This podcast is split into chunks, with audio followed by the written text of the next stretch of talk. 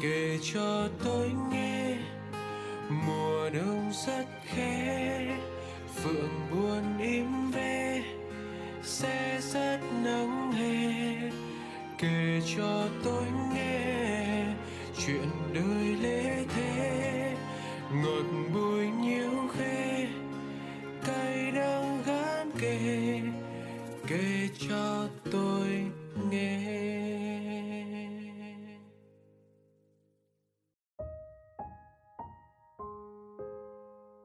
Xin chào mọi người, chào những người bạn đang lắng nghe kể cho tôi nghe dù là vô tình hay là một thói quen từ trước. Khi mình thu âm những lời này thì đang là 4 giờ sáng mọi người ạ. 4 giờ sáng của ngày thứ ba, ngày mà mình sẽ lên sóng một số radio mới theo đúng kế hoạch phát sóng. Sở dĩ mình có quyết tâm như vậy là bởi mình đang mong muốn mang trở lại tần suất đều đặn ra số mới của radio người giữ kỷ niệm. Ngoài ra thì còn một lý do quan trọng hơn, đó là mình thực sự muốn thực hiện xong bằng được số radio này để kịp gửi cho một cô bạn mà mình tin câu chuyện của bạn ấy sắp chia sẻ qua lời kể của mình sẽ là một câu chuyện gây sốc. Đó là những tâm sự của một nữ sinh đã bị chính người thầy của mình xâm hại và quấy rối. Vì thu âm vào một thời điểm mà giọng nói cũng không được tốt lắm nhưng vì tính chất cấp bách của câu chuyện này nên mình mong các bạn hãy thông cảm và hãy lắng nghe trọn vẹn nội dung của câu chuyện các bạn nhé.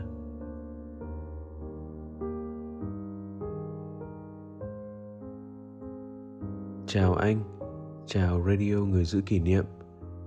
Em năm nay 17 tuổi và sắp lên lớp 12, sắp thi đại học. Nhớ ngày mới vào cấp 3, em bảo mình phải gắn bó sâu nặng với một giáo viên – anh biết sao không? Để bù đắp ấy ạ.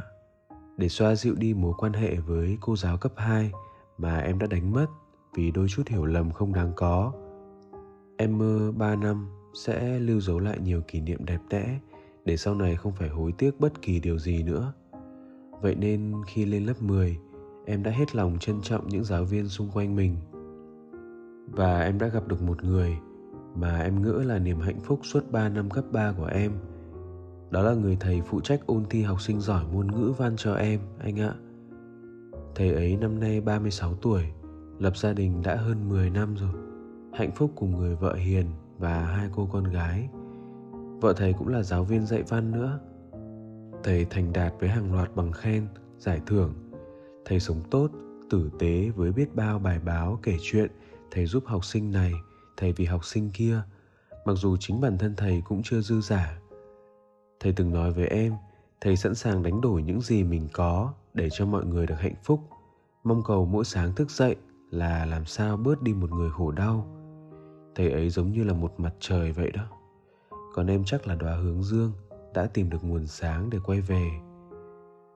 Xuất phát điểm giữa hai người cũng chỉ là thầy trò bình thường thôi. Tin nhắn dạo đầu cũng xoay quanh việc học. Rồi vì chắc là do hợp tính mà sau đó em với thầy bắt đầu nói chuyện nhiều hơn khi thì em hỏi, khi thì thầy tự chia sẻ. Vậy là cuộc sống của thầy cứ dần dần hiện ra trước mắt em. Vậy là khoảng cách giữa hai thầy trò được kéo gần lại thông qua những câu chuyện phiếm vào đêm muộn. Từ tin nhắn đến đời thực, em với thầy trở nên gần gũi, thân quen. Trên sân trường không khó để bắt gặp hai người cùng trò chuyện vui vẻ.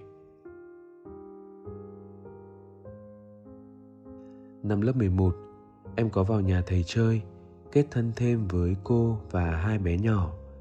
Thế là mối quan hệ được hình thành từ đây. Chẳng nhớ ai đối tốt với ai trước cả. Em với thầy cô đơn giản là mối quan hệ tương hỗ ấy ạ. Thầy tặng sách cho em này, dạy cho em biết bao kiến thức về văn học cũng như lẽ sống làm người. Thầy cũng hay ngỏ ý là giúp đỡ cho việc học của em. Có gì khó khăn thì cứ việc nói với thầy thậm chí nếu bố mẹ không thể nuôi cho em học đại học, thầy và cô sẵn sàng lo đến nơi đến chốn. Cả hai người thực sự rất tốt. Cứ thế, thầy cô đã đồng hành với em suốt hai năm học, lắng nghe và chia sẻ những tâm sự.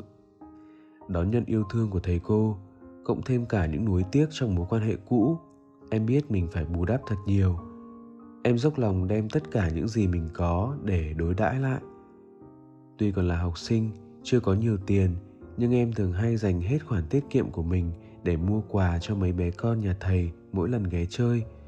Với thầy cô, em cân nhắc chọn lựa đôi thứ có giá trị hoặc thậm chí tỉ mỉ làm nhiều đồ handmade.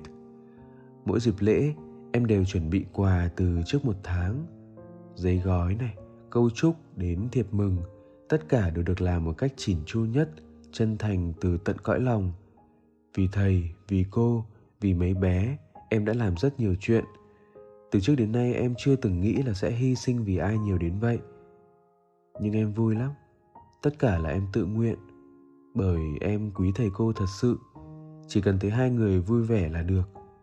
Em còn làm nhiều chuyện nhảm nhí lắm cơ. Như việc thức đến 12 giờ để chúc sinh nhật tuổi 36 của thầy, như việc chạy từ lầu 3 xuống lầu 1 chỉ để hỏi thăm thầy dăm ba câu, như việc chạy 9 cây số chỉ để mua một món bánh mà cô thích, rồi cả ngày ngày chạy ngang nhà chỉ để mong thấy thầy, thấy cô rồi chào. Còn có cả hàng ngàn chuyện khác nữa cơ. Em thực sự thực sự rất quý hai người. Và thầy cô cũng thế, dần xem em như là con cái trong nhà đôi lần xưng bố hô mẹ và em đáp lại bằng tiếng con em ghé chơi và ở lại ăn cơm nhiều hơn không ngày lễ lớn nào mà không có mặt em cả. Khoảng thời gian đó, em cho rằng mình rất may mắn. Em cảm ơn đời vì đã cho em được quen biết thầy cô, hai người như trở thành điều tuyệt vời nhất trong ba năm thanh xuân này.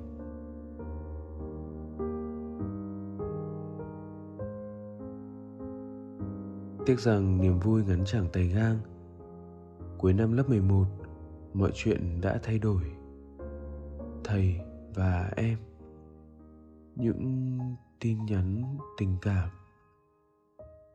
Năm lớp 10 mới quen Em và thầy hay nói chuyện phiếm vào lúc đêm muộn Nội dung xoay quanh cuộc sống đơn giản thôi ạ Đôi khi thầy có gọi em bằng một số từ không đúng với mối quan hệ thầy trò mấy ạ Như baby, bé yêu Em bảo thầy bỏ đi vì nghe kỳ kỳ. Thầy cũng bỏ và bẵng đi thì lớp 11 cả hai không nhắn tin nhiều nữa. Thay vào đó thì gặp mặt nhiều hơn. Nhưng đột nhiên sau sinh nhật năm 36 tuổi, thầy có những lời nói rất lạ đối với em. Thầy gửi cho em một câu tiếng Trung bảo rằng thầy đang nhớ em, hỏi em có nhớ thầy không. Thoạt đầu em cũng chỉ nghĩ là bình thường thôi. Có lẽ vì thầy đang dạy tiếng Trung cho em nên mới gửi thế để chọc ghẹo nhưng tin nhắn ngày càng nhiều vào mỗi đêm không dừng lại là nỗi nhớ nữa mà thầy còn chúc ngủ ngon kèm theo câu tiếng trung mang nghĩa, gửi một nụ hôn dịu dàng. Thầy gửi em nghe bài hát gặp người đúng lúc và bảo sẽ hỗ trợ em đến hơi thở cuối cùng. Không còn gọi em là baby, bé yêu, thầy chuyển hẳn sang gọi là nàng. Và thậm chí có lần thầy hỏi, nhớ quá, có được ôm cho đỡ nhớ không? Đối diện với những hành động hết sức lạ lùng đó, em gặng hỏi, liệu thầy có nhận thấy điều sai trái lỡ cô đọc được những dòng tin nhắn này thì sao? Kết quả là em nhận về câu trả lời, rằng thầy biết sai, nhưng thầy cơ bản chỉ là đang làm theo những gì con tim mách bảo. Giờ không nói thì hết cơ hội. Năm sau em lên lớp 12 rồi, thầy sẽ để cho em tập trung học, tuyệt đối không quấy dày nói ra những lời này, thầy chỉ mong em hiểu. Tất cả những điều trên đều được nhắn vào lúc đêm muộn 10 đến 12 giờ. Lúc này em hoang mang lắm anh ạ. Em thắc mắc liệu có phải em đối xử với thầy tốt quá Để lỡ mà thầy nảy sinh tình cảm ngoài ý muốn. Nhưng bất luận thế nào thì chuyện này cũng sai, Nên em bảo thầy kết thúc đi. Nếu người ngoài biết được chắc chắn sẽ hiểu lầm. Kết cục đêm đó, Cụ thể là 12 giờ 22 phút, Thầy gửi qua một đoạn tin nhắn thật dài. Nguyên văn như sau. Chưa một học sinh nào yêu mến thầy như em. Chưa một học sinh nào sâu sắc như em. Thầy cảm ơn tất cả từ em nhưng càng thương mến em, thầy càng nghĩ những điều tốt lành cho em. Chúng ta càng không thể mất thời gian qua những tin nhắn dài dòng mà tương lai đang ở rất ngắn trước mặt. Có thể đây là tin nhắn cuối cùng gửi đến cô bé yêu mến của thầy. Vì từ giờ, mọi hỏi han, thắc mắc về mọi thứ nên thực hiện trực tiếp để giảm thiểu rủi ro. Bởi thầy biết mình là người rất nhạy cảm. Em đừng lo, thầy sẽ mãi bên em để giúp đỡ, lo lắng mỗi khi em cần thầy sẽ dừng lại nếu em nhận ra mình có thể. Chúc cô bé của thầy nhiều niềm vui. Mãi yêu đời, tự tin và học giỏi. Love you. Sau đó thầy chặn em. Thực tình em ngây thơ lắm anh ạ. Em cho rằng chuyện đâu đến mức mà thầy phải làm như vậy. Sau nhiều lần em năn nỉ mè nheo, thầy ấy cũng gỡ chặn em. Em biết là mối quan hệ giữa em và thầy đang rất lạ, nên nhiều lần em có chạy theo thầy để hỏi để nói chuyện một cách trực tiếp, rõ ràng, nhưng thầy toàn né tránh. Sau nhiều nỗ lực không thành công, cùng với áp lực thi cuối kỳ 2 trước mắt, em bỏ cho qua. Vậy mà cũng chính thầy là người quay trở về. Đợt nghỉ lễ 30 tháng 4 thầy lại thêm một lần nói nhớ em, muốn ôm em. Em xuất hiện trong mỗi giấc mơ là cảm hứng cho mỗi bài thơ mà thầy sáng tác. Em có nghĩ đến việc sẽ nói với cô, anh ạ? Nói rằng thầy đang có những hành động rất lạ đối với em. Nhưng em sợ sợ thầy cô dạn nứt, sợ lỡ tình cảm thầy đối với em là thật, như thế sẽ khổ cho tất cả. Nên em chần chừ không nói. Thầy nhắn em qua nhà và một chiều vắng cô. Lẽ ra em không nên xuống, nhưng nếu thế thì chuyện đâu đến nông nỗi này. Hôm ấy thầy ôm em, anh ạ thấy núp sau cửa và ôm chầm từ phía sau. Em có phản kháng, nhưng là hành động yếu ớt.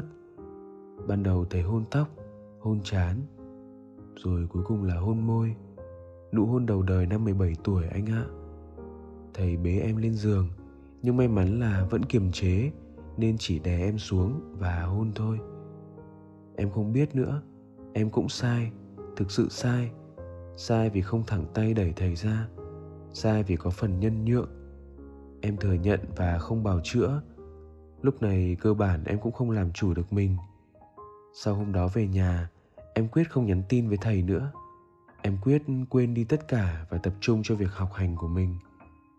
Nhưng không, anh à mỗi lần trông thấy cô, lòng em lại dấn lên một sự ăn năn dây dứt đến tột độ. Cô tốt với em như thế, tại sao em lại có thể? Em đem chuyện này kể với thầy thầy bảo em phải suy nghĩ tích cực lên. Bây giờ tốt nhất là dừng lại. Em thay vì ủ rột, phải cố gắng học tập vì thầy luôn ở phía sau hết lòng vì em. Chuyện tình cảm khó nói. Lúc này em vẫn nghĩ tình cảm của thầy dành cho em là thật. Trước em lớp 10 đôi khi thầy cũng đi hơi xa, nhưng chỉ cần em bảo kỳ là thầy dừng lại. Thầy cũng đã từng chặn em đi thôi. Rõ ràng thầy không muốn làm như vậy với em chỉ tại cảm xúc không thể kiềm chế. Thầy vẫn để lại sự trong trắng cho em mà. Có lần em hỏi, thầy có phải là người xấu không? Thương em không có nghĩa là làm như vậy. Thầy khẳng định, tình cảm trước giờ đều là thật. Nếu có ý đồ xấu với em, thầy đã dở trò từ hai năm trước rồi. Đâu cần đợi lâu đến vậy. Với tất cả những gì thầy làm từ trước đến nay, đối tốt không chỉ với em mà còn là với mọi người em tin thầy là người đứng đắn, chỉ chót lầm lỡ bởi nhân vô thập toàn. Em có ghi tất cả những chuyện mình đang trải qua vào cuốn nhật ký. Xui xẻo là mẹ em có liếc trúng một lần khi em đang hí hoáy hạ bút đều tay những dòng xin lỗi cô cũng như tự dằn vặt chính mình. Mẹ đứng sau lưng em khoảng 10 giây anh ạ. Không chắc mẹ có thấy hay không, nhưng em thực sự đã rất sợ. Sợ tất cả mọi chuyện bại lộ. Em tìm thầy mong một cách giải quyết, có thể là lo xa đấy, nhưng an toàn và chủ động được trong tình thế xấu nhất ạ.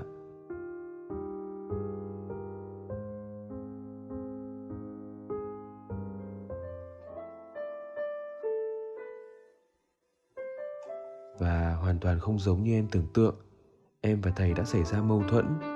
Kết cục thầy bảo, em tự giải quyết đi chứ, em bất cẩn mà. Lúc đó em khóc anh ạ em nhận ra thầy thực chất chỉ đang lợi dụng tình cảm của em. Thầy thực chất là đang đi tìm niềm vui mới giữa cuộc sống quá êm đềm, vợ hiền, con ngoan, công việc ổn định, thành đạt. Thầy thiếu là thiếu niềm vui, sự mạo hiểm để thay đổi cảm giác. Và em thích hợp nhất, bởi trước giờ em luôn hết lòng vì thầy. Thầy còn bảo em xóa tin nhắn đi. Làm sao có thể xóa được khi đó là bằng chứng cáo buộc hành động sai trái của thầy. Vừa tiếc thương cho bản thân em vừa nghĩ rộng hơn tới mọi người. Trước em cũng có nhiều chị học trò thân với thầy. Sau em cũng có một cô bé lớp 10 đang bước chân vào đội tuyển. Thầy nói em là người duy nhất, nhưng làm sao để tin liệu trước em không có ai và sau em không còn ai bị thầy lợi dụng. Không thể im lặng thế được. Em sẽ nói rõ tất cả với cô, bất luận cô có trách mắng em ra sao cô chung sống với một kẻ giả dối như vậy, liệu có tốt? Hôm đó là cơ hội cuối cùng để em có thể nói ra. Thầy sẽ đi chủ trì buổi họp phụ huynh và ở nhà chỉ có cô thôi. Em đã chuẩn bị sẵn sàng từ tin nhắn điện thoại đến nhật ký. Vậy mà xui xẻo đến thế là cùng. Em gặp thầy ngay cổng. Thầy thấy em rồi, làm sao chuyện có thể giải quyết êm xuôi? Em nào có thể đấu lại thầy? Kết cục hôm đó, em chỉ có thể ghé vào chơi như cách thông thường. Em nói chuyện với cô, em nghe cô kể về thầy bằng một niềm tin yêu. Chuyện hai người quen nhau như thế nào, thầy đối tốt với cô ra sao? Cô càng nói, em càng muốn giấu đi tất cả chuyện giữa em và thầy. Em sợ cô tổn thương. Cô cứ nghĩ thầy là người chồng tốt, người cha hiền. Quả đúng anh ạ. Thầy tạo cho mình một vỏ bọc mẫu mực và đạo đức thật cô cho rằng cô quản lý được thầy. Cô cho rằng thầy thức đêm làm việc mỗi khuya. Chuyến nào hay lúc ấy, thầy đang nhắn với em vạn lời say đắm. Cuối cùng đến giờ, chuyện vẫn nằm vẻn vẹn tại đấy. Cảm xúc của em dịch chuyển dần dần. Ban đầu là hận thù, oán trách. Sau là thương mình, thương người. Và rồi em tiếc. Tiếc là đã từng hết lòng với thầy.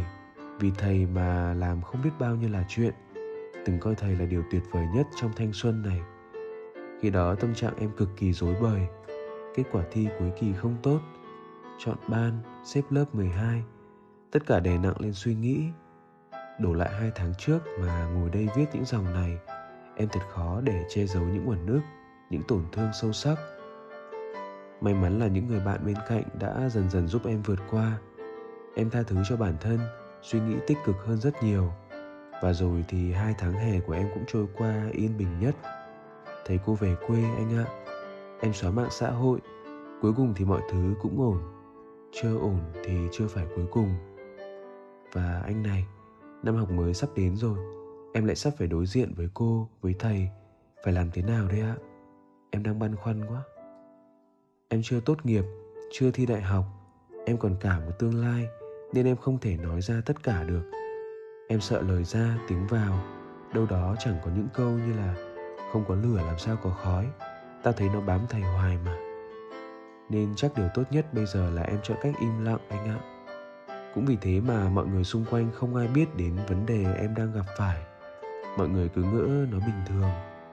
Và bằng cách nào đó, cuộc sống lại đi vào vòng quay cũ.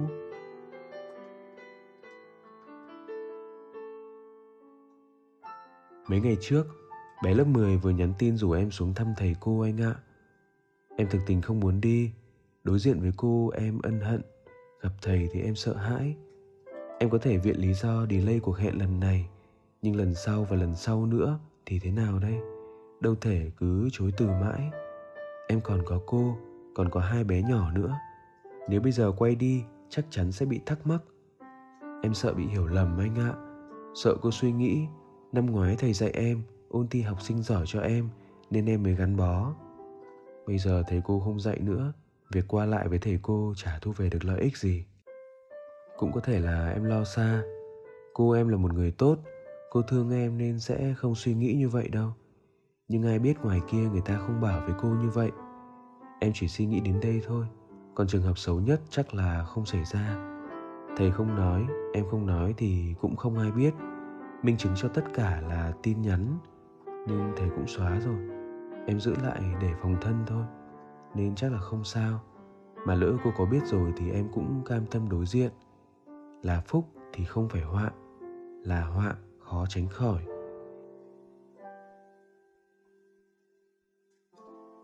Nhưng đó là câu chuyện của đoạn sau. Còn bây giờ em phải làm gì để năm 12 trôi qua yên bình đây ạ? Với thầy em không còn oán trách nhiều nữa.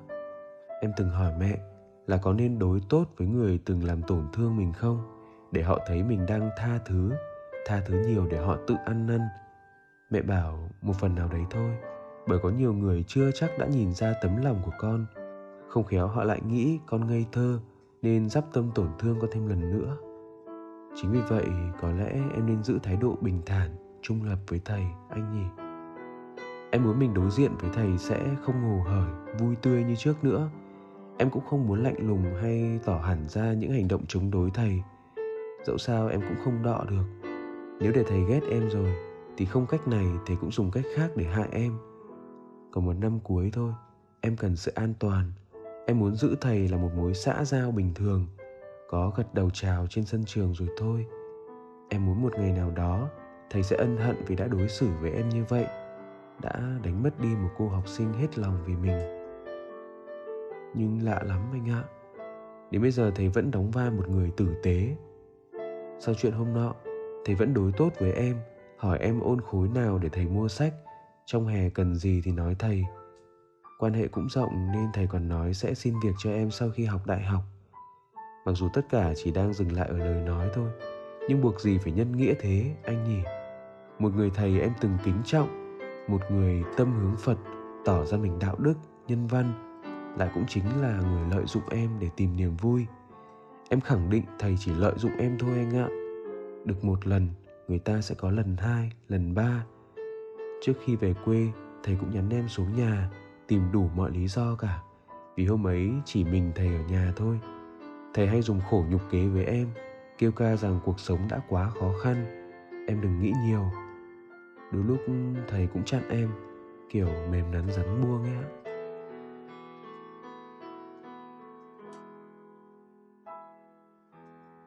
Đến bây giờ em vẫn không biết liệu thầy có phải là người xấu không nữa. Nếu xấu xa như cách em nói thì những gì thầy làm trước đây, những chuyện thầy hy sinh vì người khác, tất cả đều đạo đức giả hết hay sao? Đó là với thầy, còn với cô, anh ạ. Em muốn chuộc lỗi với cô thật nhiều, nhưng làm sao thì mới phải đây? Lẳng lặng rời xa gia đình cô, hay nhiệt tâm ở lại hết lòng vì cô? Nếu rời xa thì chắc chắn sẽ bị hiểu lầm nhưng bản chất là em đang làm đúng. Nếu ở lại, em sợ mình sẽ rơi vào quỹ đạo cũ. Cô là vợ thầy, cả hai như một. Thật khó để đối tốt với cô, mà lại xã giao với thầy. Nếu ở lại thì làm sao tránh được chuyện cùng ăn chung một mâm, cùng nói, cùng cười với người đã làm mình đau. Đó là sự gượng gạo rất khó chịu. Dối quá, anh nhỉ. Em đã cố gắng đưa mọi thứ về đơn giản nhất để kể cho anh nghe rồi tâm lý em giờ ổn rồi, chỉ còn là hành động nên làm gì thôi. Một là quay phát đi, chấp nhận buông bỏ mối quan hệ dẫu mọi người có hiểu lầm, để chính bản chất thì không ai phải đau. Hai là ở lại để bù đắp cho nhau, ai cũng vui trước mắt, nhưng trong lòng mình em đau vì gượng gạo cố gắng. Thư đến đây cũng dài rồi, em chẳng thể rút đi được gì cả. Em cần lời khuyên từ anh và nói thật em cũng đã rất đắn đo khi viết những dòng này bởi em đã từng share kênh podcast cho bé lớp 10 và bảo bé nếu một ngày gặp những vấn đề nan giải thì hãy lắng nghe để vượt qua. Dạo này bé bận nhiều việc lắm, không biết có nghe podcast không? Nhưng bé à, nếu em có vô tình nghe được bức thư của chị thì chị không có gì để bào chữa cho hành động ngày trước của mình cả. Chị chỉ mong em nghe và thấu hiểu, chọn cách phù hợp nhất để không phải giống chị. Chị biết em bản lĩnh hơn chị nhiều. Thư này coi như là một lời thú tội, đồng thời là lời nhắn gửi cảnh báo đến em vậy. cũng đã đến lúc phải hạ bút rồi. Cảm ơn anh vì đã lắng nghe. Cảm ơn người giữ kỷ niệm nhiều ạ. Mong nhận được hồi âm của anh kịp thời. Năm 12 tới đối với em khổ cực quá. Nhưng không sao em sẽ cố gắng mà em đã mạnh mẽ suốt hai tháng hè rồi. Cớ sao bây giờ em không thể cố tiếp? Chúc em may mắn, anh nha lời cuối, chân thành chân thành cảm ơn anh ạ.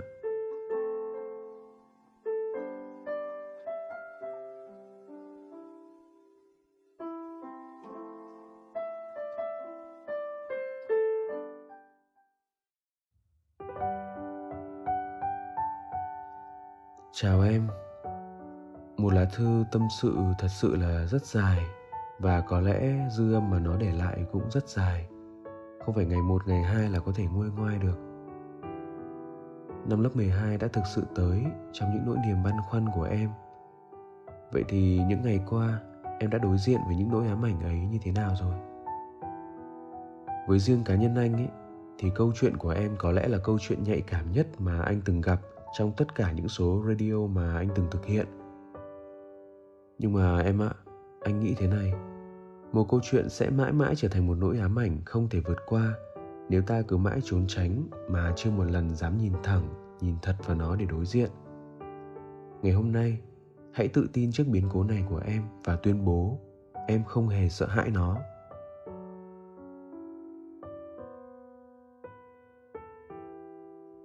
Cụ thể về câu chuyện của em thì anh nghĩ quan trọng không nằm ở sự lựa chọn của em xem nên nói ra hay im lặng, mà quan trọng là em phải xác định được cụ thể tâm thế của bản thân, rằng mình phải luôn sẵn sàng đối diện với bất cứ khả năng nào mà câu chuyện này có thể diễn ra.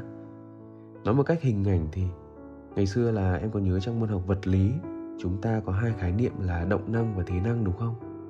Nôm na thì, động năng là những năng lượng giải phóng khi có chuyển động, còn thế năng là những năng lực tiềm ẩn, là những lực nén chờ được giải phóng.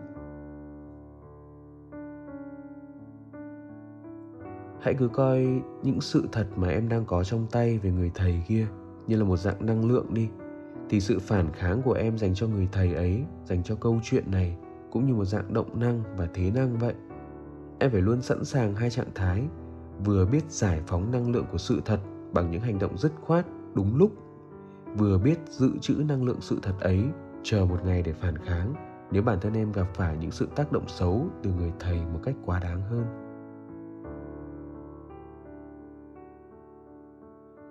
Trước hết thì như anh đã nói, phải khẳng định rằng, nếu không một lần em nghiêm túc nói chuyện với thầy từ đầu đến cuối cho rõ ngọn ngành câu chuyện, thì người đàn ông ấy cùng những nỗi ám ảnh này sẽ mãi tồn tại như chiếc bóng lẩn khuất, khiến em luôn luôn phải sống trong thấp thỏm và sợ hãi bây giờ trước những hành động quan tâm đến từ phía thầy những hành động mà em đang đặt ra những nghi ngờ về tính chất nhân nghĩa của nó ấy, như là hỏi ôn khối nào để thầy mua sách này như là xin việc cho em sau khi ra trường vân vân thì em hãy dứt khoát khước từ hết đi.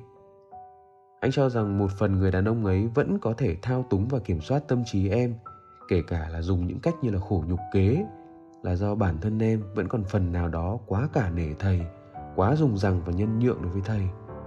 Em nghĩ rằng mình im lặng, mình xã giao với thầy thôi. Nhưng thầy ấy không nghĩ vậy đâu. Thầy ấy sẽ chỉ nghĩ rằng em dễ lung lay và dễ lợi dụng.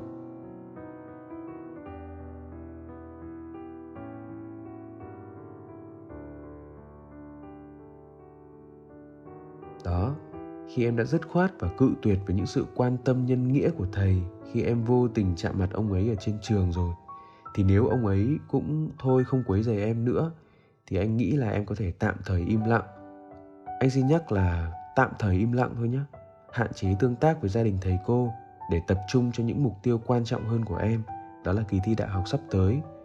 Còn vì sao anh nói là tạm thời im lặng, thì lát anh sẽ giải thích ở phía dưới nhé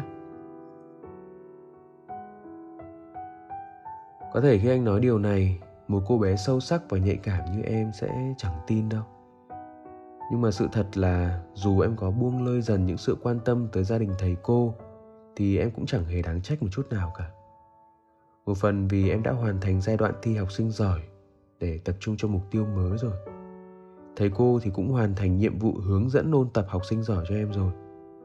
Công lao của thầy cô đã được em báo đáp bằng sự tận tâm của em biết bao ngày như thế rồi mà. Anh nghĩ đó là một sự trọn vẹn, đủ có qua có lại rồi đừng quên rằng, không sớm thì muộn, em cũng phải rời xa mái ấm thầy cô để bước ra những môi trường rộng lớn hơn cơ mà. Chứ mình đâu thể mãi quẩn quanh với những vùng trời cũ ấy nữa, phải không? Đó như là một quy luật mà thế hệ trước phải cảm thông và nâng đỡ cho thế hệ sau vậy. Sự buông lơi về quan tâm dành cho gia đình thầy cô với em vừa là để tránh xa những tác động độc hại từ phía thầy, vừa là để tập trung cho tương lai của em. Còn đối với góc nhìn của cô á thì cô sẽ nhìn ra rằng đó là biểu hiện của việc em đang trưởng thành. Và mai này, nếu em thành công rồi, thì cô cũng sẽ mỉm cười mãn nguyện mà thôi.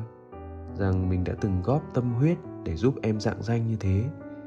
Thế nên em cứ tạm quên gia đình thầy cô đi, yên tâm tập trung cho mục tiêu sắp tới của mình đã, em nhé. Anh xin được phép nhắc lại một lần nữa đó là trước mắt, em hãy từ chối một cách thẳng thừng bằng một thái độ lạnh nhạt những sự quan tâm của thầy. Và sau khi em thể hiện thái độ ấy rồi á, mà không bị quấy dày nữa, thì em hãy tạm thời cho sự thật này ngủ yên. Sau đó thì ở nhà, khi sự quyết tâm của em vẫn còn đang sôi sục, thì em hãy viết sẵn một lá thư gửi đến thầy. Nhưng mà khoan hãy gửi vội, cứ để đấy đã. Em cần kiên nhẫn, chờ đến khi nào bản thân tiếp tục nhận được một tín hiệu thiếu đứng đắn đến từ phía ông ấy dù rất nhỏ thôi. Bây giờ thì em hãy coi đó là một cái cớ để mình có điều kiện để phản kháng, gửi riêng lá thư đó cho thầy. Em hãy dùng những ngôn từ nhẹ nhàng nhất nhưng vẫn phải toát lên cái ý chí đanh thép để viết trong thư. Anh tin là một học sinh giỏi văn như em sẽ làm được mà, phải không? Trong lá thư ấy thì em hãy nhấn mạnh đến ba yếu tố. Một là khẳng định rằng tất cả những hành động thầy đã làm với em hoàn toàn là một điều sai trái và lệch lạc. Lẽ thường, những điều không đứng đắn ấy, một giáo viên dành cho một học sinh đã trái hẳn với luân thường đạo lý rồi.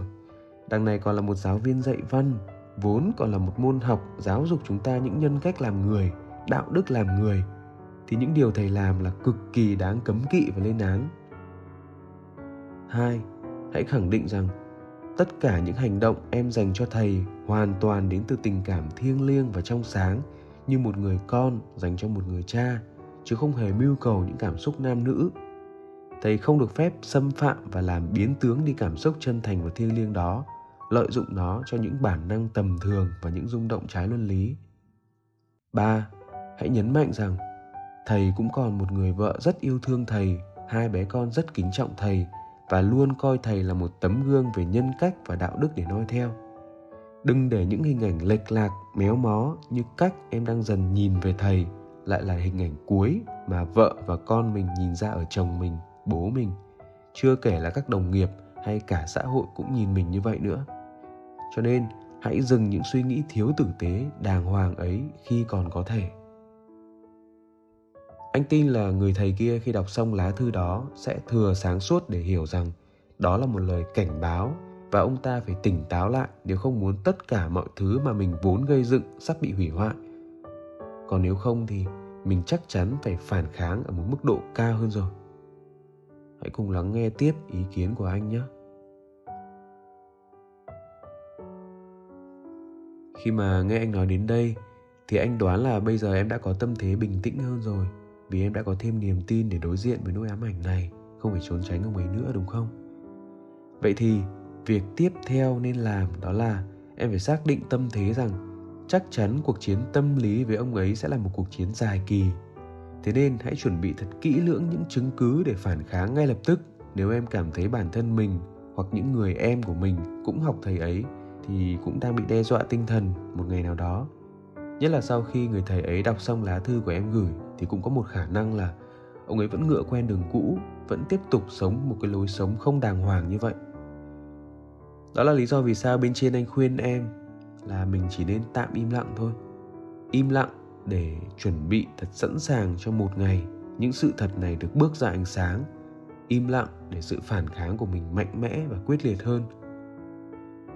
Việc em lưu lại bằng chứng là những tin nhắn thiếu lành mạnh của ông ấy. Anh cho rằng là một điều rất là nên làm để cẩn thận hơn thì em hãy lưu trữ nó ở nhiều nguồn tránh dồn tất cả những chứng cứ em thu thập được chỉ duy nhất trong một thiết bị để tránh mất mát thiết bị là cũng mất mát luôn chứng cứ hoặc tránh việc là xui hơn nữa em bị thầy ấy gây sức ép tiêu hủy đi tang chứng vật chứng ấy đi và khi thêm một lần nữa em hoặc ai đó bị xâm hại bởi người thầy kia thì đã đến lúc những chứng cứ này được đưa ra ánh sáng trước mạng xã hội, trước ban giám hiệu nhà trường.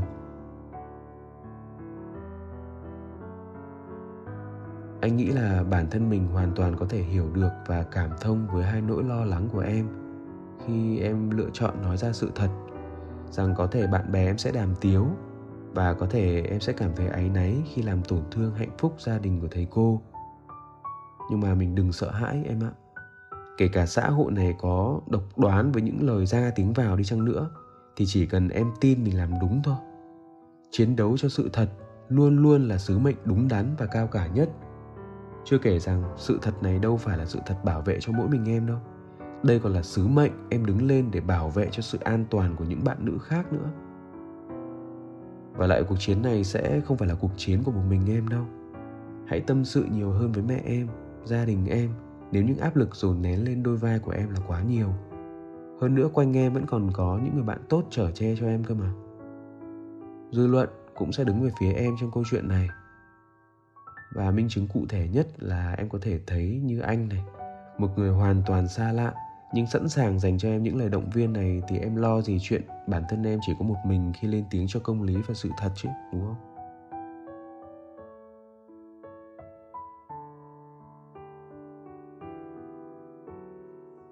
Còn về vấn đề em sợ làm tổn thương đến hạnh phúc gia đình của thầy cô thì càng không đáng lo em ạ. Bởi vì bản chất không phải em phá hỏng hạnh phúc gia đình người ta, mà chính thầy bằng những hành động lén lút và sai trái này mới là những người đang tự phá hỏng đi hạnh phúc gia đình của mình.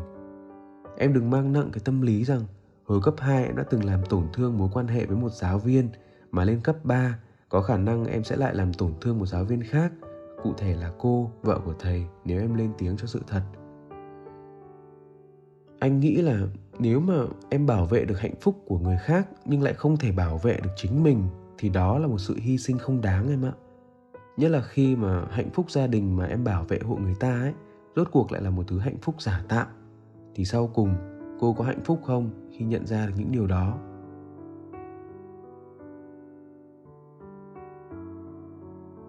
Chà còn gì nữa nhỉ? Uhm, anh nghĩ là với những gì mà anh đã tâm sự với em từ đầu đến giờ ấy thì chí ít em đã có một tâm thế bình tĩnh hơn để đối diện thẳng thắn với vấn đề này mà không chút hoảng sợ rồi, đúng không? Câu chuyện tiếp theo như thế nào thì anh nghĩ nó phụ thuộc nhiều vào phản ứng và thái độ của thầy ấy trước sự dứt khoát của em. Trước mắt là em cứ thử xử lý mọi thứ theo hướng giải quyết của anh xem sao. Và đừng ngại gửi thêm cho anh những lá thư mới, cập nhật diễn biến tiếp theo của câu chuyện này. Nếu có bất cứ thay đổi nào, em nhé. Hãy yên tâm rằng radio người giữ kỷ niệm sẽ đồng hành và lên tiếng cùng em để bảo vệ cho sự thật. Cho lẽ phải, em nhé. Anh chúc em sớm vượt qua được những nỗi lo lắng này. Tạm biệt em.